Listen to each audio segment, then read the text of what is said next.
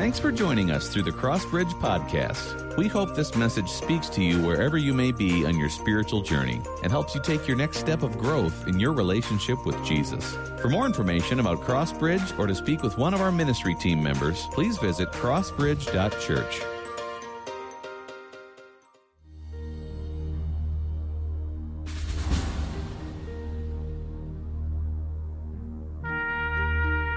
After the death of Moses, the servant of the Lord, the Lord said to Joshua, son of Nun, Moses' aide, Moses, my servant, is dead.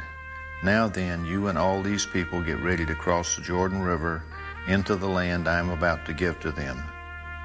To the Israelites, I will give you every place where you set your foot, as I promised Moses. Your territory will extend from the desert to Lebanon, and from the great river, the Euphrates, all the Hittite country, to the Mediterranean Sea in the west. No one will be able to stand against you all the days of your life. As I was with Moses, so I will be with you. I will never leave you nor forsake you. Be strong and courageous, because you will lead these people to inherit the land I swore to their ancestors to give to them. Be strong and very courageous. Be careful to obey all the law my servant Moses gave you. Do not turn from it to the right or to the left, that you may be successful wherever you go. Keep this book of the law always on your lips. Meditate on it day and night, so that you may be careful to do everything written in it. Then you will be prosperous and successful. Have I not commanded you? Be strong and courageous. Do not be afraid. Do not be discouraged, for the Lord your God will be with you wherever you go.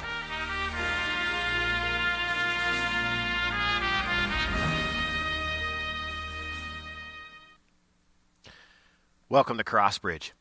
My name is Kevin, and I'm the lead pastor, and I'm so thankful to have the opportunity to speak with you again in regards to the series The Struggle is Real.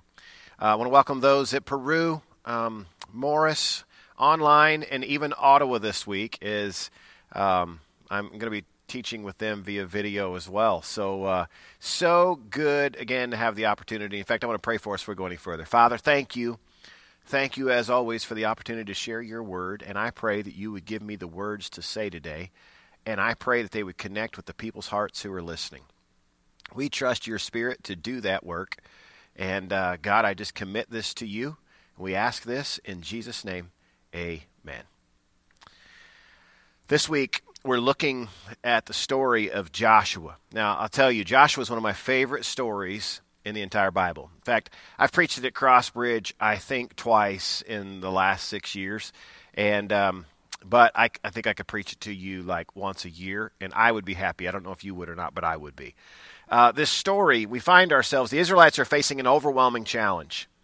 This is the day that was announced 600 years earlier, and this land is filled with people that they're getting ready to try to take, right? That God has promised them. In fact, what we're told is giant people. In fact, 40 years ago, the, the people had camped in the very same place, and they had thought about going in. They'd sent spies in to check things out. Those spies came back with basically a, a bad report that there were numerous people, as well as that the people were huge, and they chose not to go.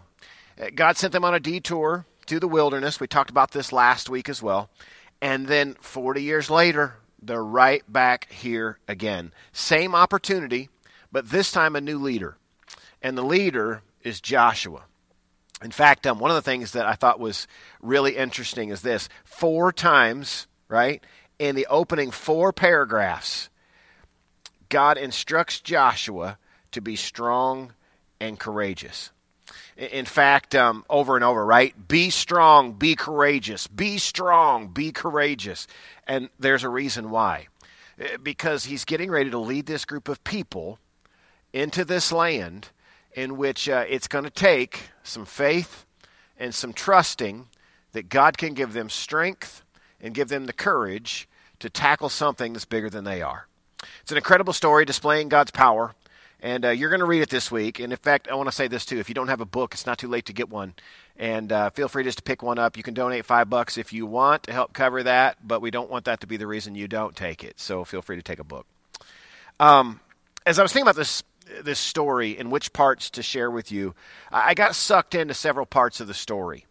In fact, at one point I thought, okay, like, how am I going to do this? Like, this probably needs to be a three week series in itself, the story of Joshua, rather than one week. And so I tried to step back and look at it from a larger perspective. And I began to, to think about who would be listening. So when I'm looking out there and I think of you at Peru and I think of you at Morris and I think of you at Ottawa and online, like there's certain people that come to mind. I'm not going to tell you which ones, but there are people that come to mind. And, and I began to think about how this story, that God might use it to connect with your heart. For most of us, there are things in this story that are way too true um, to our stories today. In fact, here's, here's just a few. Some of us, we have obstacles to cross, like Jordan rivers that seem to be at flood stage. Some of us feel at odds and uh, at odds with, with others, and we feel like the odds are stacked against us. Some of us feel like we're at the same place again, dealing with our failures from the past, and will this time be different? And some of us feel like giants are looming, and they are dialed in on us. I could be wrong, but I'm guessing that um, probably most of you could connect with one of those. And so I want to talk about what's transferable from this story years ago to help us to face our obstacles today. See, here's here's what, how I picture it. I think this, um, as I was looking at this story and I was really trying to think of it as just the big picture and what would I pull out to share with you. I think God still wants to guide us and He wants us to listen to Him for direction. Joshua 1 7 and 8, this is what it says. It says, Be strong and very courageous. See, we just talked about that, right? Be careful to obey all the law my servant Moses gave you. Do not turn from it to the right or to the left, that you may be successful wherever you go. Keep this book of the law always on your lips. Meditate on it day and night so that you may be careful to do everything written in it. Then you'll be prosperous and successful. See, I think this um, God is serious about His Word. In, in fact, there's even times, um, I, I think the Old Testament, at times it's harsh and at times it's difficult for us to understand. It causes us to ask some questions of, is this the same God back in the Old Testament that we find in the New? But, but one of the things I do think we, we see in the Old Testament, or at least we're reminded of, is that, that God is serious about sin and He's serious about us living the way that He's prescribed. He, he's serious about us following Him, and there are real consequences when we choose to walk our own way. You know, I look at this, and um, there's a battle here. One of the first battles, they go into Jericho. And they actually win that battle, but not like you would think. They don't win it with swords, they win it with trumpets. Uh, you'll read about it.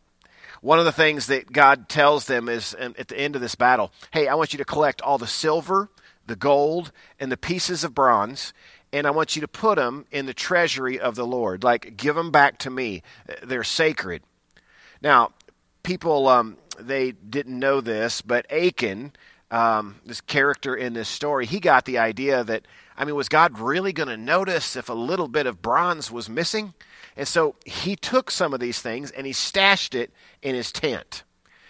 They go on to the next battle, which is at this place called Ai and um, and they get like they get it handed to them. In fact, um, it did not go well, and this they lost that battle, and they got routed. And and here's the deal: Joshua was shocked. He's shocked because he's like, "Hey God, like I thought you said this was going to be our land, and we were going, and like you were with us, and I thought you were leading us, and the victory was ours." And, and God says, uh, "Hey, like I haven't failed you. The Israelites have sinned." Check your people. I told him what to do with the spoils from Jericho, and one of your people, like, they didn't do that. And, and until it's taken care of, basically, good luck. So Joshua pulls them all together and he says, Hey, here's the situation. Here's the deal. And Achan finally raises his hand and he admits it. And they go to his tent and they find like these, you know, precious metals in which he had taken. This was the downfall of Achan as well. It didn't go well for him. Then they march back into Ai, the same place, and they come out with a miraculous victory. See, here's what I, one of the things I want us to think about. To avoid pulling an Achan, right? The people learn the lesson of being obedient to what God says. I think that goes for all of us. There is something about looking at this and acknowledging that it's His Word and that He doesn't just give it to us as suggestions, but He gives it to us and asks us to be obedient and to live by it. I remember once when a man walked in my office. I was pastoring years ago, and he walked into my office, and um, and this man, he he, you know, there were many times throughout ministry where he gave me a hard time, and um, yeah, I think he, he enjoyed it a little bit. And, and and as he walked into my office, he came in and he noticed a book sitting on my desk. Now, what he didn't know is I, I didn't sit the book on my desk, that someone had dropped it off for me and said, Hey, if you get a chance, would you look at this? And that happens every once in a while, right, in, in a pastor's life. And so, as that book was sitting on my desk, the book was about a former president. And, and you know, anytime we start talking about presidents, uh, it gets heavy quickly, right? And so that book was sitting on my desk, and he looked at that, and um, whew, he had some very choice colorful, colorful words about that president and about that book. And, and he began like, man, he unloaded. And, and then I said, well, tell me why you're really here. And he went on to say that he just felt like he needed deeper teaching, that he needed more. He needed more information. And, and, and I, I was puzzled the whole time because I thought, I don't think you need more information. Um, the way you just described this president in this book tells me you just need to apply what you've already heard.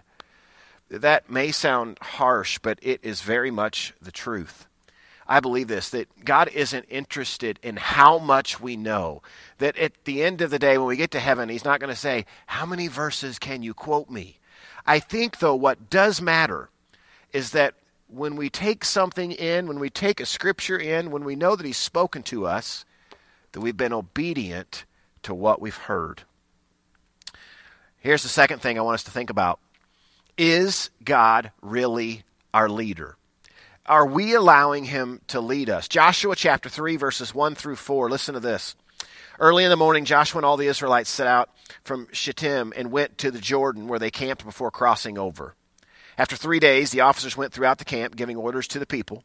When you see the ark of the covenant of the Lord your God and the Levitical priest carrying it, you are to move out from your positions and follow it. I want you to remember that piece.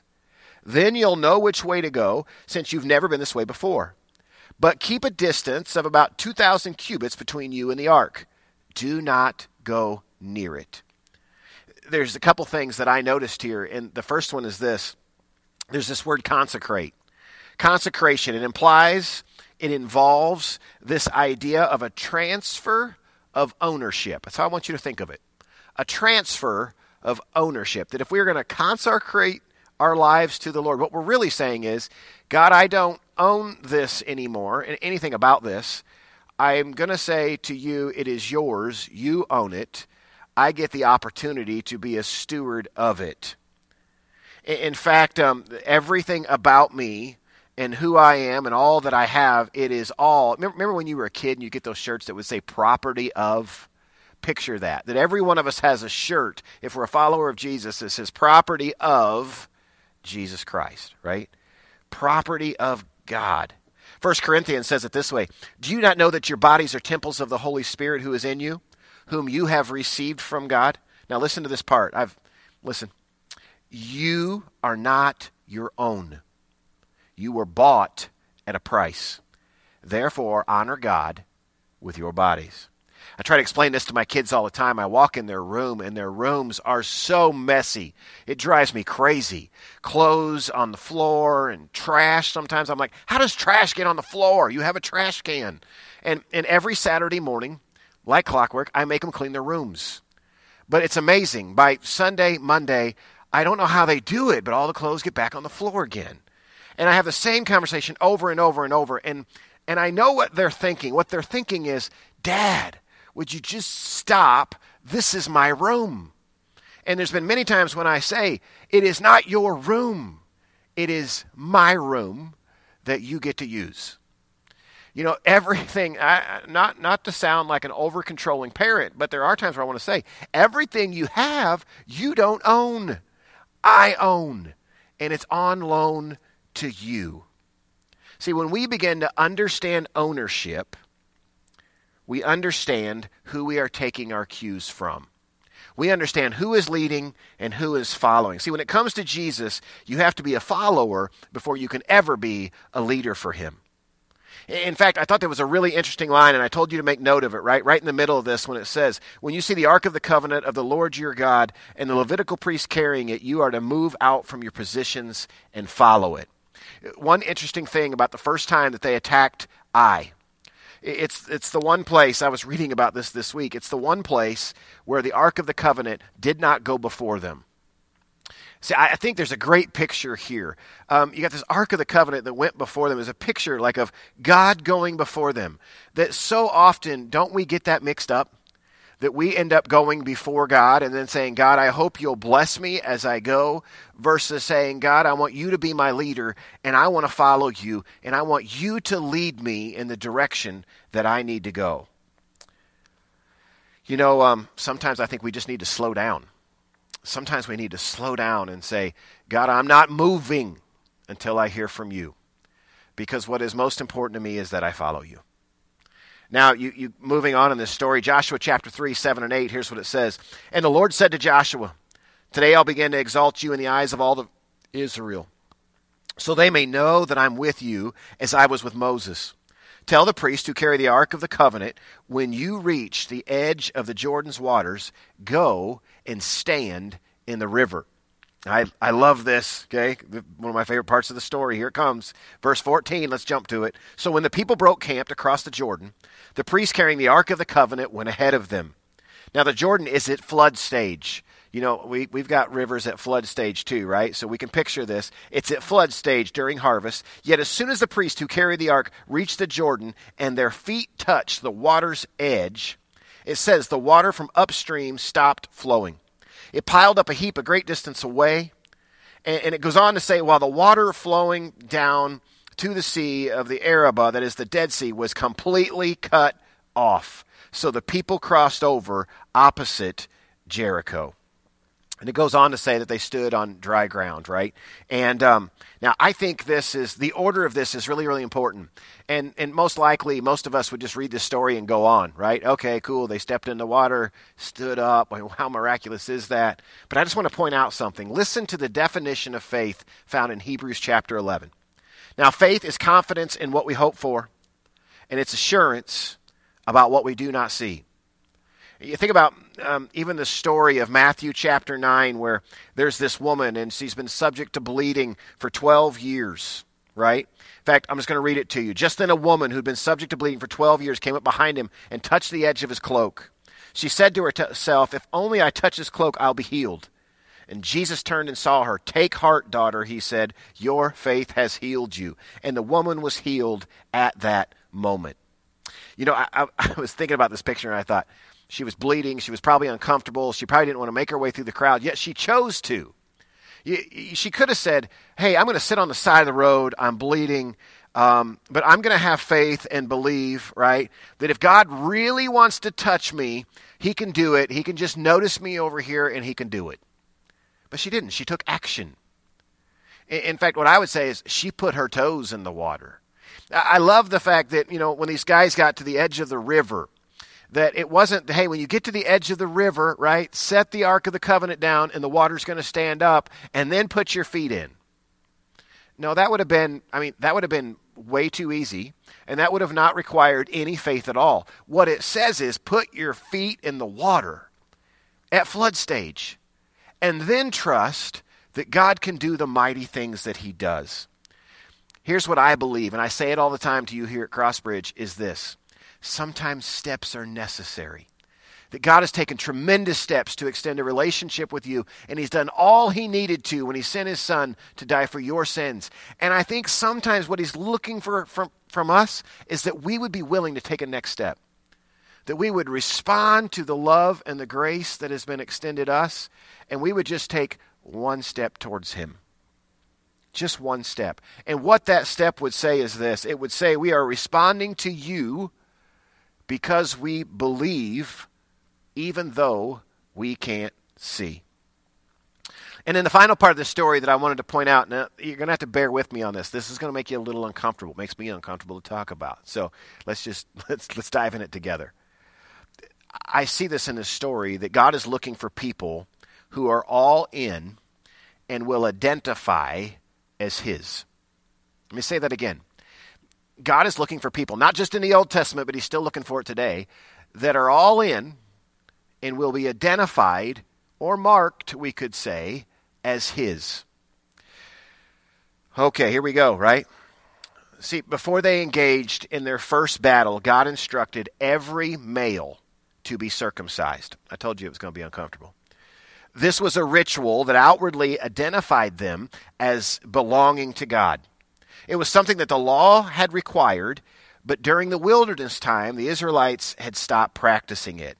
So before they began this conquest, all the males, young and old, were circumcised. That was a bad day in the camp, right? In fact, it's, there's actually a little piece about that where it says like the women were the only able-bodied, able-bodied people for like three days. And when they took off for battle, they were marked for God, so that when the victory comes, so that when God does this great thing, everyone will know that these are my people. Now, in the New Testament, we see a reference um, to this same kind of picture of circumcision, but we see it in a different stream of thought. In fact, oftentimes we read something in the Old Testament, and Jesus comes along in the New Testament and he kind of blows it up a little bigger. Listen to Colossians chapter 2.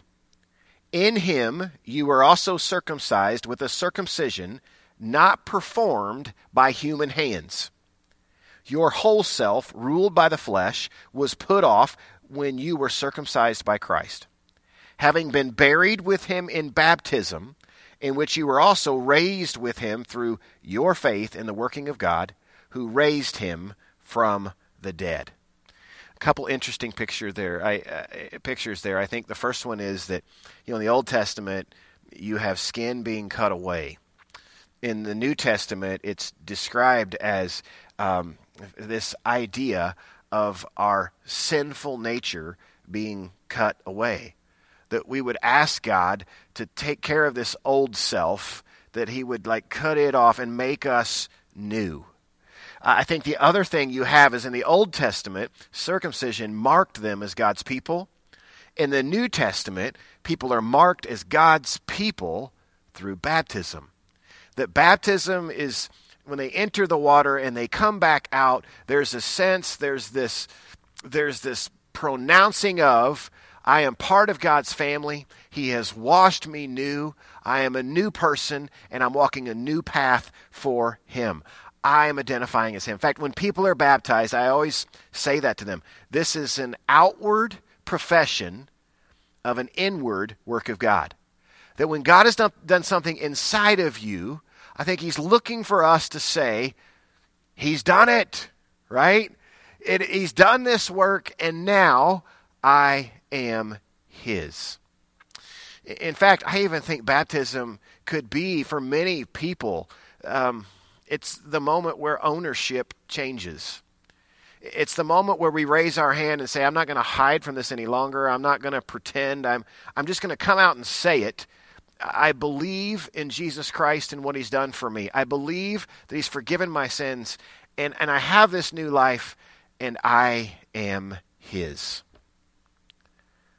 You know, I, I say all this to say this. The lower story, here's what you got happening in the lower story here. Um, from the people's perspective, the giants are bigger than the Israelites. There's too many of them, and they're too large. From the upper story, from God's perspective, God is bigger than all of the giants put together. We face battles every single day that are overwhelming. But let's talk about the way to respond. Let's talk about when we find ourselves in the place where we would say, Kevin, I couldn't identify more with this series. The struggle is so real in my life. Here's some ways in which maybe you should begin to dig in and think about responding. The first one is just be obedient to what you know is truth and what has already been revealed to you. Sometimes I think we're looking for God to reveal more and more and more, and sometimes He's saying, just respond to what I've already revealed to you. If you can be obedient with what I've already taught you, then we'll move on to lesson number two. The second piece is that maybe you would come to a place where you would say, in the midst of, man, I'm struggling, say, God, I need you to be my leader.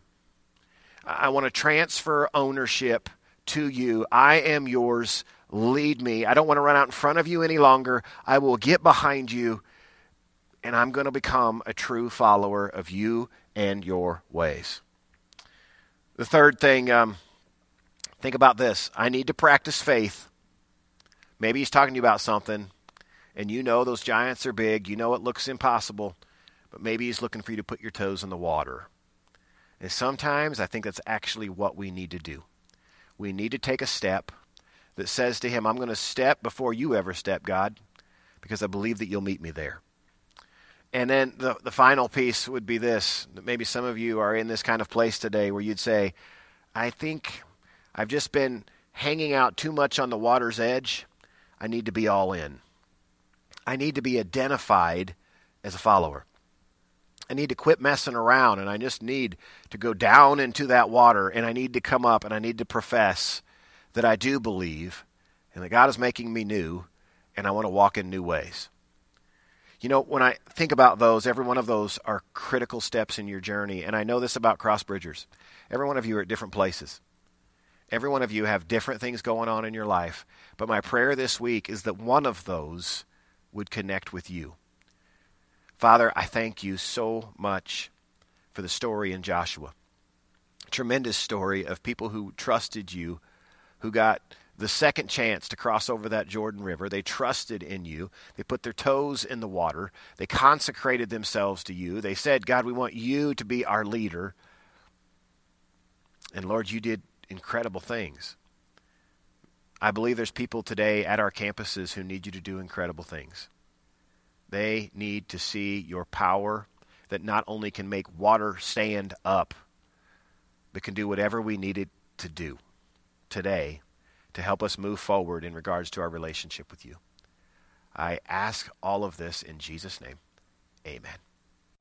Thanks again for joining us for the Crossbridge Podcast. The mission of Crossbridge is to lead others into a growing relationship with Jesus Christ. And we'd love to partner with you on your spiritual journey. So please let us know how we can come alongside you and support you and pray for you by visiting crossbridge.church.